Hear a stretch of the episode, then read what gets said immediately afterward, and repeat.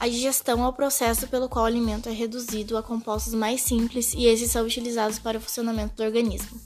O sistema digestivo humano é constituído pela boca, faringe, esôfago, estômago, intestino e o ânus.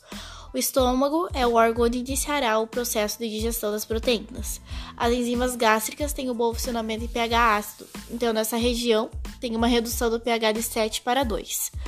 O alimento é processado no estômago e sofre uma redução do seu tamanho, e nesse momento as partículas alimentares já estão menores que 1 milímetro de diâmetro. O intestino delgado é um tubo com pouco mais de 6 metros de comprimento por 4 centímetros de diâmetro e pode ser dividido em três regiões: o duodeno, o jejuno e o íleo.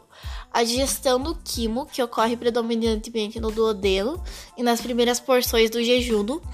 No duodeno atua também o suco pancreático, que é produzido pelo pâncreas, que contém diversas enzimas digestivas.